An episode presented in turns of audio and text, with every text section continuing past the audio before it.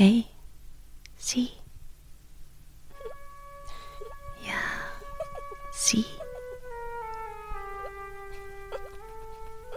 Treten Sie doch näher. Seien Sie willkommen in der psychonautischen Märchenfabrik.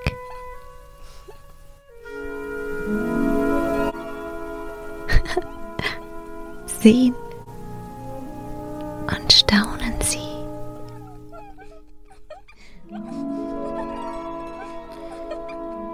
Lehnen Sie sich zurück, schließen Sie die Augen und folgen Sie einfach nur meiner Stimme. Wo es war oder wo es nicht war, das weiß ich nicht. Auch wann es war oder wann es nicht war, kann ich nicht sagen. Aber wenn es war, dann war es wahrer als alles, was je war. Es war also einmal zum Pessachfest, da kaufte ein Vater seiner Tochter ein Lämpchen. So für zwei Kupfermünzen.